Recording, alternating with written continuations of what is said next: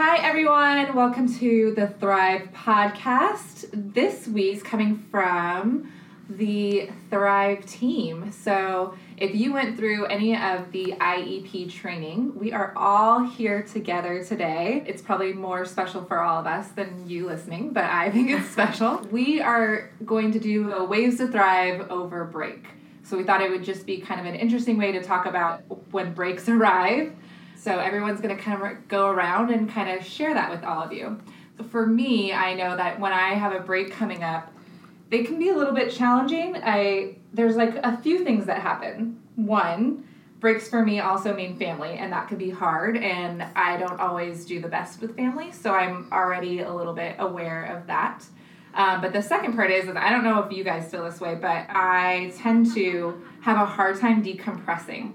So like I, for the first few days of holiday, like I am literally still stressed out, like it was the end of the year or the end of the term or whatever. Like I'm still like stressed. It takes me a few days to kind of like calm down and get into break mode, and then I like get fully into break mode. Maybe we can talk about anything that arises for you. Like, are we all excited, or we is, does it bring up any kind of feelings?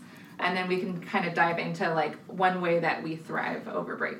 Um, so this break, I already have a plan. One of the things that I really want to do is I want to give myself the time and the space to reflect on the good things that happened this year. It was a very busy year. Sent off a kid to college, went through the college app process. Um, one of my daughters started her freshman year at Beckman, and so just lots of things going on, new role. But I really want to take the moment, a moment to just stop and you know fill out my new gratitude journal that um, Chris gave me today, and I just started to write in it. And I want to take some more time to write down all the things that I am just so grateful for. I think we're so busy doing what we do every day, taking care of our students, taking care of our families, but just really to take the moment to stop and um, just be grateful for um, the amazing things that happen throughout the year. So that's what I'm going to do. Gee, I couldn't agree more. Um, for me, I tend to be a list maker. So um, even when it's the holidays, I have a list, whether it's a shopping list, a things I need, people I need to see list, the things I want to do or accomplish list. Um, so for me, I tend to get lost in all the things I feel I need to do to have a successful year or break or whatever it is. Um, that I'm not in the moment. So for me, this uh, this break, I'm gonna endeavor to be in the moment, and that means not being preoccupied, um, being present with each person I encounter, even when it's the barista at Starbucks, um, just acknowledging people around me uh, because presence is a gift to others. Um, and we are entering a season of giving and receiving, and, and being present fulfills both. I love how you said that, Mindy, about being um, preoccupied. And I think as teachers and um, especially secondary teachers, we're, we're coming to the end of a, of a term. So, the end of a semester, it's a grading period. And we can get really overwhelmed thinking, oh, well, I have break. And so we take break to um, grade our papers and get our grades in and, and set all that up. And we get lost in the grading and we're too preoccupied with that that we miss out on the holidays. And the holidays become so stressful. So um, I'm really encouraging everybody to to set the intentions right now and to just be intentional about what we're coming into. It's a new year for us with the change of our of our school year. And so right now, kind of taking that deep breath and saying, all right, I can do this. I'm going to be intentional about getting my grades done before break. I'm going to um, take that teacher work day, the very last day, to finish all my grades and, and really encourage yourself to get your grades done so you can be done with that and you can unplug and um, you can move into the break and really allow yourself to unplug and and just decompress. And that really is the best gift that you can give yourself and give your students. Our students need this break too and we need to be mindful of that and um, give them give that grace to us and to our kids. And I agree, Brianna, what you said too with that. And I think that's what's so important is allowing ourselves that grace to say no to obligations that come up, to say, no, I don't want to take work home with me, and be okay with that because that is okay. These breaks are are as uh, necessary for us as for our students, and just kind of really focusing on. I'm excited. I get to take a family vacation over break.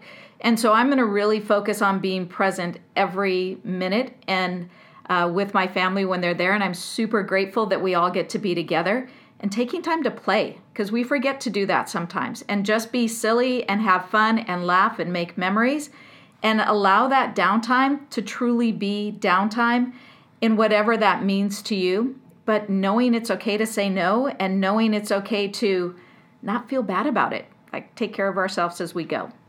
I'm the same way. Holidays are not my favorite time of the year at all. There's a lot of forced obligations and things I really don't want to do. So, taking time to become aware of what is causing me not to want to do these things and really just making sure that I'm staying true to my values and staying true to what I want to celebrate and how I want to celebrate. Another thing that I really try to do during the, the holiday is really take a break from work and make sure we take time off. Stay away from the crazy family comparisons and celebrate what matters, be grateful.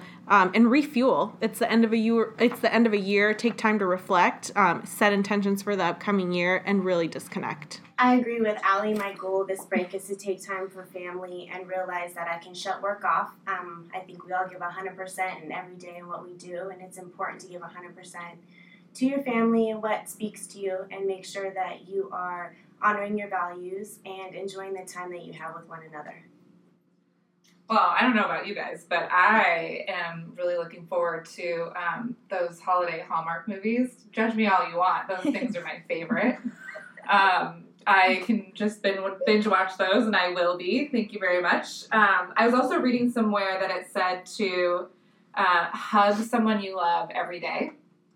So I'm going to hug my four-year-old hard every day and appreciate his magic and belief that he has in um, Santa right now and I'm gonna hug my three cats and my dog because those are my fur babies, and we all know you have them too. So I don't care. You, again, judge me how you want.